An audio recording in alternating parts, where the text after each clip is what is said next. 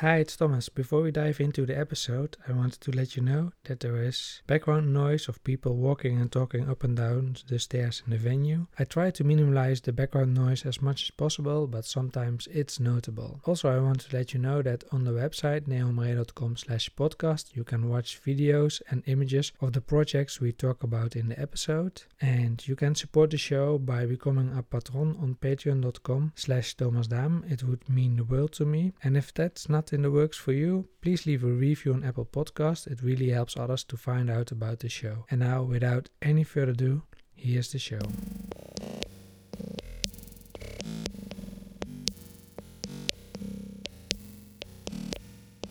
Hello and welcome to a new episode of the Neon Show. My name is Thomas Dam and today I'm at FITC in Amsterdam for the third time. Like three years ago, I recorded my first episode also in this area, which is like amazing. So cool. With Maral Pourkazemi. And now I'm here with Kim Alpert. She runs a creative firm called uh, Make a Maze, and uh, she's an artist in resident in the Chicago Art Department. I was wondering, what was your path to starting your own independent company? Oh wow, it's a pretty interesting, I guess, different path. Uh, I started out in 2000- three, really focusing on motion graphics. Mm. I had a degree in digital media. I knew some computer programming, but I really, really loved motion. I loved working with time, and started making a lot of experimental video work then, um, but also started working for large ad agencies then. Um, and really followed kind of a design and post production path until about 2005 and transitioned around then to really focus more on software and architecture um, and kind of over the next kind of you know five, six, seven years of my career, developed as a creative director and being able to run teams doing work across digital disciplines, um, and then found a new kind of home with strategy work, um, and particularly you know in the creative strategy work of doing. Um, you know, planning for, for pretty complicated projects, and I, I really loved that work. And um, had a great opportunity to kind of go out on my own and develop a practice, um, focusing on what I knew as a designer and as a developer to be able to have uh, successful projects and make sure that they were going to be actionable, and at the same time, um, carve out more time in my practice for my own art and my artistic development. Well, I went to Full Sail University. Um, which you know it's an art school but it really it's very very hands-on it's all about um, understanding both uh, the conceptual as well as a lot of really great training on mm-hmm. equipment. From there on, you discovered that you liked motion. Mm-hmm. And then you start building out this feeling and development for motion. And what what is what triggered you that that you uh, saw time as an element in your whole w- way of working? Um, I I think you know time as an element to me it was kind of. Uh, a layer of control that I didn't really experience any other way. So being able to parse out information to an audience and develop that work over time um, was so rewarding. There's so much more that you can play with in psychology over time. Um, so you can really start getting deeper with people, getting more intentional. Oh yeah, but yeah, I, I love time. You know, learning After Effects and learning how to work with timelines in a non-linear way really changed the way that I thought about art. I had classically trained in fine art since I was very, very young, painting, sculpture, metalwork. Um, I had worked as a carpenter um, for a number of years doing woodwork and antique restoration.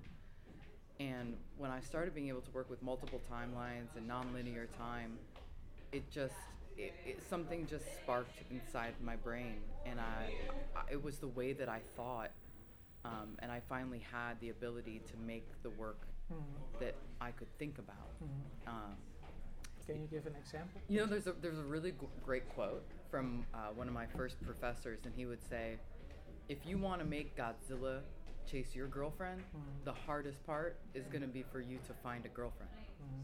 because anything is possible." Right.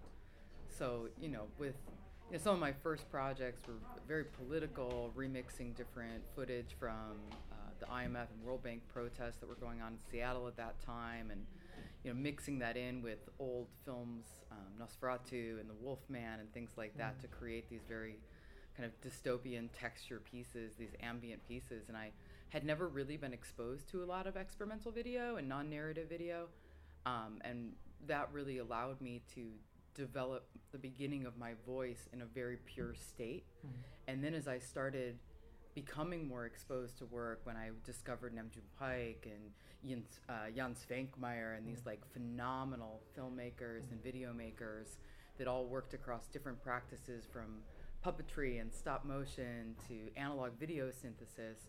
You know, there's pieces of all of that that I've collected in my work Mm. um, and I I view for me art is more of you know every medium is just another tool in my toolbox. Right. The idea will dictate what I Mhm. need to be Mhm. able to build it, Yeah. um, and and being able to move outside of time is really important for that. Can you give an example how you move out of time? Um, yeah, well, I mean, right now, one of the things um, that I'm spending a lot of focus on is really uh, understanding and manipulating analog video synthesis. Mhm. So, working with um, different um, modular synth components, um, you know, and starting with just the oscillation of a video signal and then manipulating that and taking that. So, I'm really, in essence, you know, visualizing electricity. Right. So it's it's very, in my opinion, very nonlinear. It is Mhm. very um, reactive. I use a lot of video feedback. Mhm. Um, so moving the signal in ways that it, you know, air quotes like shouldn't go, Mhm. and doing things it shouldn't do, but that um, that creates kind of an explosion visually that I'm very compelled to. Yeah. Computer. So I, I actually have a, a pretty large uh, analog uh, video synthesizer that I've been Mhm. touring with and playing with for the last year. My practice is pretty split um, between doing commercial work and doing artistic work, Mhm. um, performing a lot of live video and creating a lot of video components for installations, Mhm. museums, and uh, other performers to be able to use. Um, and there's a lot of practical effects right now that I'm becoming really interested in. From um, I have a like a large kaleidoscope that I built in Mhm. my house, Mhm. so I'm using this you know uh, analog kaleidoscope, if you will, and making my own prismatic lenses to put inside of it, and then shooting different monitors and screens and lights or people, um, and creating work that way so that I can um, really see the effect in a more natural state. It's softer. Um, I definitely think there's something something to that practice that we've lost in the digital that I'm trying to return to, um, and kind of double back on itself Mhm. after I've you know learned enough about building certain things in After Effects. I'm recreating them in the physical space to then Mhm. digitize them and bring them back in again. You bring, you make your videos, you bring it to a life, to a space, and Mhm. there is uh, I- interaction with other people uh, and Yeah. music. Uh, I assume. Yeah.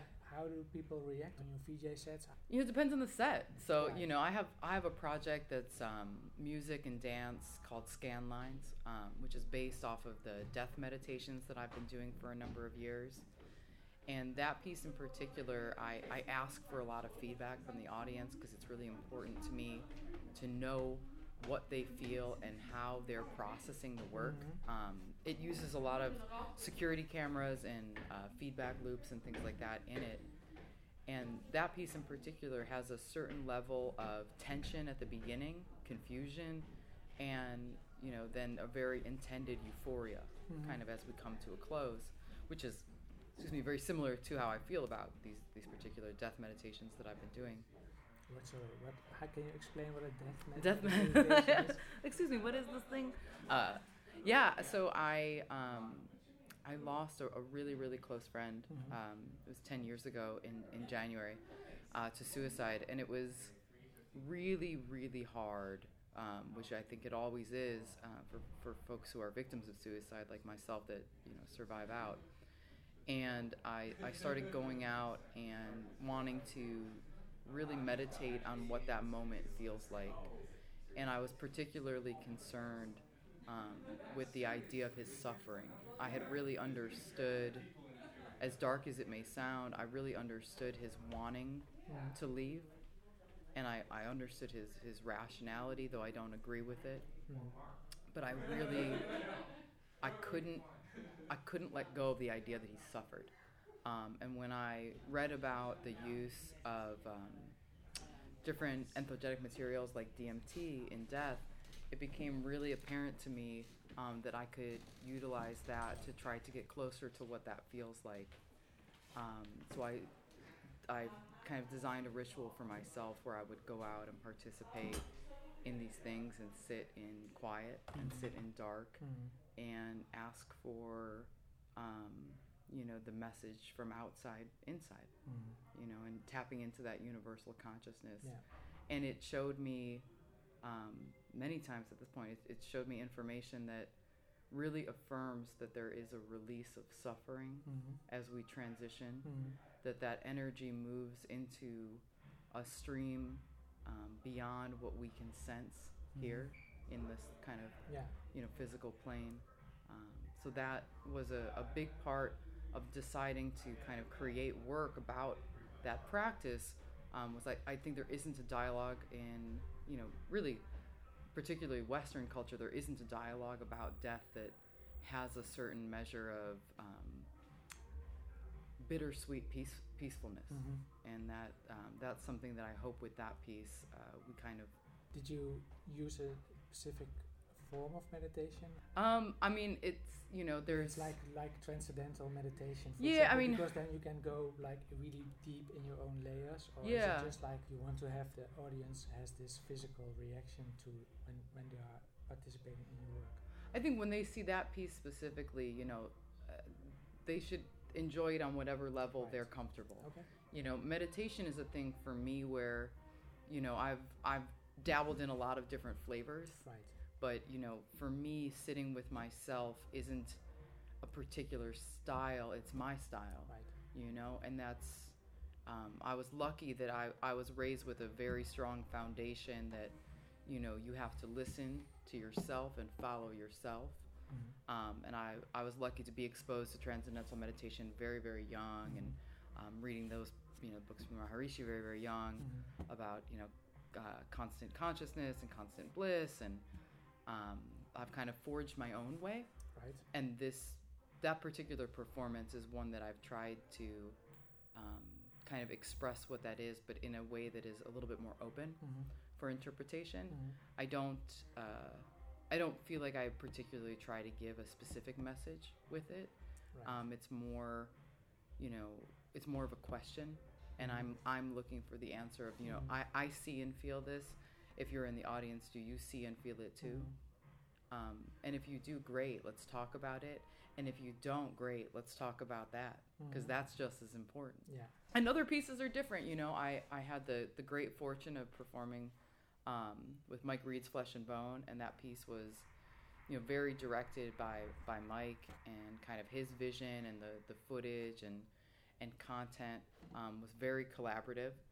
And um, I'm currently working on a piece with uh, Jeremy Cunningham. We went out to Cincinnati, uh, where he's from, and shot some different ambient Mhm. uh, documentary type footage out there and uh, you know it's it's great to be able to collaborate with these different musicians that have a, a certain flavor and vision but they understand that they're you know they have a, an intention Right. and they allow the collaboration of me to present them with a visual and then we have something we can discuss and work from Right. um, so each performance is a little bit different that Mhm. way you know each, each project that i'm part of is, is a bit different Yeah. Yeah. Right. And how did how do you find like because you're you work independent hmm and how do you find like the right uh, collaborators? Is it like with pool of friends or do you? Yeah, it's a mix. Honestly, yeah, it's a mix. You know, I've I've approached people that I want to work with and, and just been like, hey, this is what I do. I Mhm. love I love what you do. Mm, Um, you know, can we talk about it? mm, And then sometimes I'm approached. Um, I'm lucky enough, you know, being in Chicago, we have, in my opinion, the best music in the world comes out of Chicago. Yeah. Uh, so I've been a listener for a long time in a lot of rooms with um, instrumental music, and you know that was that was something that was really special to me when those two worlds kind of came together. I work right now with a lot of improvised jazz, free jazz, um, and some more straight ahead jazz type stuff. And I, I think with instrumental music, um, you know, audiences can find it very polarizing, very distracting. They Mhm. kind of can get lost or bored, and Mm, you know, I think the visual element helps kind of ground them and bring them in that moment more. Yeah. Um, and as a, a person who experiences music on a lot of different senses when I'm Mhm. there, um, you know, I I don't want to say synesthesia because it's one of those things that like I don't really know what other people experience because Mhm. I'm only me. Mhm. Um, but I have a really vivid experience when I'm with with certain music. So being able to share that and really participate in it is an honor. As a visual artist, it, it still surprises me. I guess people who've never seen projection, live projection, Mhm. um, improvised visuals. Right. Um, and I'm I'm part of a group called the Instigation Orchestra. Um, we just came off of the festival that we do in New Orleans over Mhm. five days of different pairings and different setups with dancers, and um, all of it is improvised. So nobody is really sure what's going to happen, and there's an alchemy there as an artist that is very uh, nerve wracking. It's very anxiety inducing, Mhm. but it's very freeing um, because you don't know really what's going to happen. So Right. there's something about being in that moment that's very satisfying for me Yeah. spiritually. Yeah, that's so cool.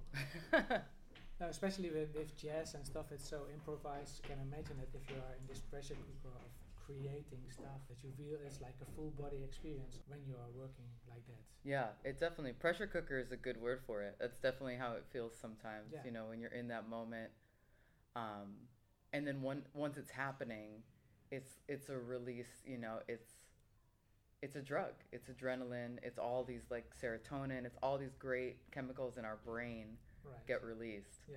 Um, and I'm hooked. Right. I'm super hooked. I remember the first time that I mixed live video, and it was like a next level thing. Like getting Mhm. outside of time and learning After Effects and learning motion was was like the beginning, Mhm. and then taking that work and applying it to then being able to recalibrate time in real time live and show it to people was like Yeah. a next level Right. moment. Yeah, it's just it's it's it's incredibly satisfying, and it's something I didn't I didn't know would stay with me for this long necessarily as like a you know as a part of my life. Um, and I'm I'm so incredibly thankful Mhm. that it's something that has continued to grow and, and be accessible to me. Yeah. Wow. Congrats. Thank you. Yeah, I came from uh, New Orleans. Oh, you Today. I got- I- I landed- You just, I landed today, yeah, like nine thirty. and last night uh, is the beginning of Carnival in New Orleans. Yeah. Ah, okay. So we did like many parades, and then yeah. Wow. So it's, it's a yeah, it's a lot. What's Carnival in New Orleans? Oh my goodness. You know, it's it's really special, you Mm. know, and the Instigation Festival is also like it's it's such a special thing to set up. Um, you know, and it, it always ends right before Krewe du Vieux, which is a really interesting parade. It's very political in New Orleans.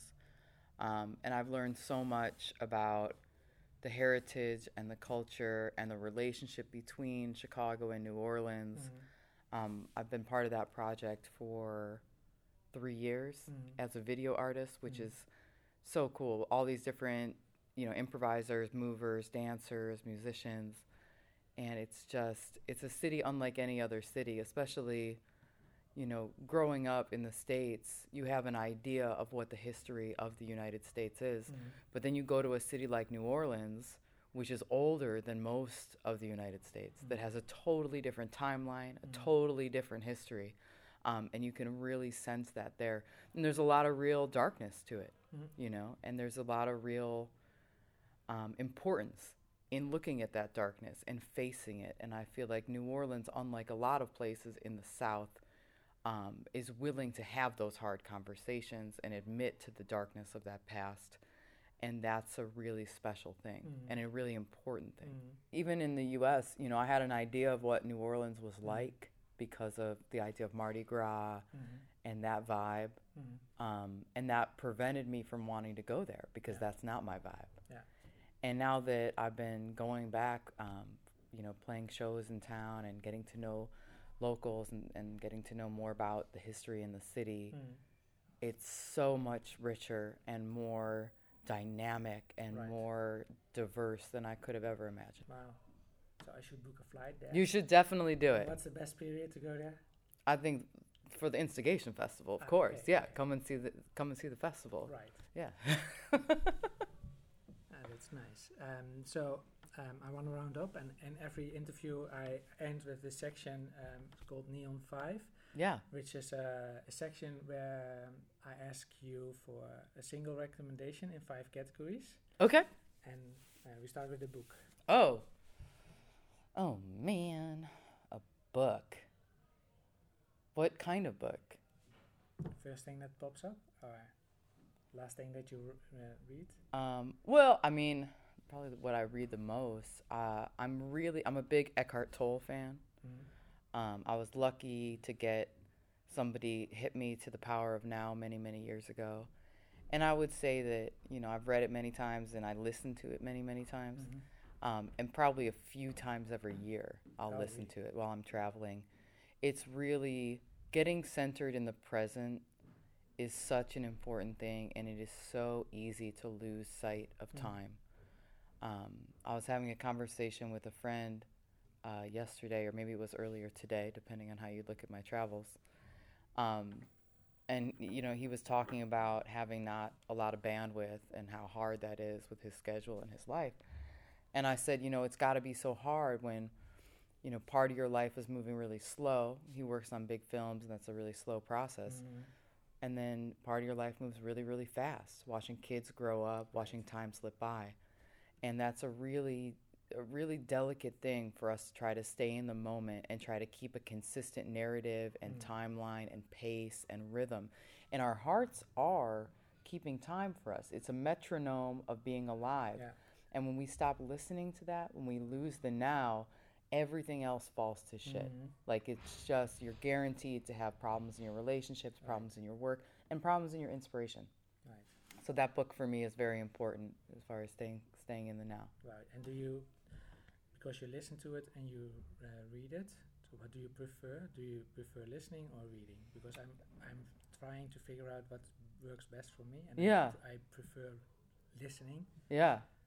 Um, I'm happy I read it the first time, Right. at least, you know, and now, especially Eckhart Tolle has a great voice, That's the thing. and I love, I love writers reading their own words. yeah. There's something about that Yeah. that's very special. Right. Um, you know, hearing David Lynch read Catching a Big Fish, Mm-hmm. amazing. Mm-hmm. and had I read his words, I would have heard his voice anyway. Yeah. Um, so it's it's really yeah. I think it depends on what the what the context is. Right. So uh, next category is movie. Ooh.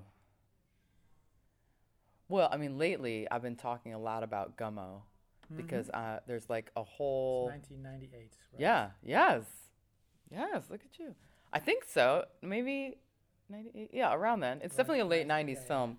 Um, and it's something for me, you know, I, I split my time growing up um, between the, the North and the South a bit. And um, Gummo is such a perfect example of how nonlinear storytelling Mm. and documentary and just all of these really great and interesting things about cinema can combine to make something really unique Right. and really special. Yeah. Um, and playing with ideas of reality to Mhm. me are is just as attractive as playing with ideas of time. Um, and I can't believe how many people haven't seen it. it's come up a couple times in the last week. I don't know if that's like my favorite. It's not my favorite movie, Mhm. but it's it's it's come up a couple times in the last week. I'm surprised when people are like, "Oh, I've never, I've just never seen Yeah. it." No, I. Yeah, It's a, like it's, it has the same light as where we are now. It's very yellow, yeah, very yellow light, um, with a lot of kids. I, I I remember, and they look a bit like weird, maybe. yeah. They had an odd, yeah. It's There was like an odd, odd yeah, vibe to yeah, it for sure. yeah. It was. I wa- I watched it so many times as a teenager, so it was like a really Yeah. a big film for me at that time. Yeah. Music. Ooh. Man. You know, music, I when I got in my taxi to come here today from the airport, taxi driver was like, "What's your favorite song? I'm going to Mm. put it on right now." I've never had somebody do that, Mm. and it was really cool. And the first thing I thought of was actually a song that I heard um, the last time I was in in Amsterdam. I was here um, with with Mike Reed's Flesh and Bone at the Bimhuis, and it was Mhm. just one of the most special concerts I've ever played, Mhm. in one of the most incredibly magical rooms in the world. Mhm. Like y'all have, like that, yeah, that venue is unlike anything else. Um, and Ida Lupino by Paul Bley came on um, after our set. The DJ played it, and there was this moment of just looking around, having played this this pretty heavy show um, with these musicians, and, and Marvin Tate is such a great poet, and that the sound of that tune will just be foreverly burned in my brain as just um, really what sweetness sounds like. Mhm. Yeah. Now we go to food. Bananas all day, every day. Oh, I walked in here with a banana. Yeah, I will walk out of here eating a banana. right. Um, I have not had a banana in about 48 hours, and it's a problem. Yeah, Okay, all bananas all the time. Nice. Specific brand or it doesn't matter? no, organic, Okay. yellow. Yeah, okay, Yeah, that's it. I get it. And But when I'm in, when I am in town though, y'all have the best Indonesian food. Yeah. Like it's just, I mean, we have a pop up in Chicago Mhm. um, called the Rice Table Mhm. that is like, I like, I go every time I can get there. I get there because there's just nowhere else other than here to get that kind of flavor. right, It's so good. okay, Yeah. And it's in Amsterdam. Oh yeah, you guys have the best Indonesian food. That's probably all I'm gonna eat for like like bananas and Indonesian food for the next like Oh, four that's days. It's really good and that's. I'm nothing if not consistent. yeah, yeah, yeah. So uh, last one is miscellaneous. Something from your life you would like to recommend to our listeners. Mm. Oh man. Do today today, do tomorrow tomorrow. You know, I've been telling myself that for the the past uh, little bit. I've been having a hard time um, just really you know, at at every level I think you kind of have to battle your ego all over again. Um, so, you know, I was holding court with some really, really incredible folks this past week, and it really, you know, it makes me feel like I want to just get everything done so Mhm. quickly, and like, oh, I'm uh, this site's not where I want it, and I got to do this thing, and I got to document this piece, and it's like, you know, do tomorrow, tomorrow. Mm. Plan well, but live now. Mm. Um, and that doesn't mean you should put things off, but it definitely means that like you know you can miss the scenery if you're driving too fast. Um, yeah, that's it. Wow, that's a beautiful ending. Thank you so much Thank you for you. taking the time and just right out right out of the plane. um, where can people follow you? oh, you can follow me uh, on the internet at wemakeamazing.com or at uh, at Make Amazing on most social stuff, or just Kim Alpert. Very easy to find on the on the Googles. Yeah. And uh, I think the next show I'm I'm kind of getting excited for is uh, at Roulette in New York um, with Jaimie Branch on May 4th. Wow. And um, do you have other uh, um, speaking gigs coming up?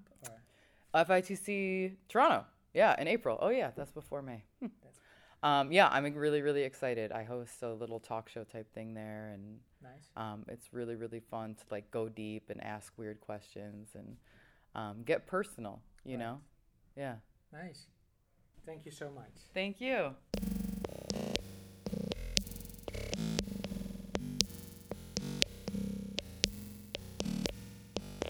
Hi, it's Thomas. I want to thank FITC for inviting me and help me set up this interview at the annual conference in Amsterdam. New episodes come out on Mondays.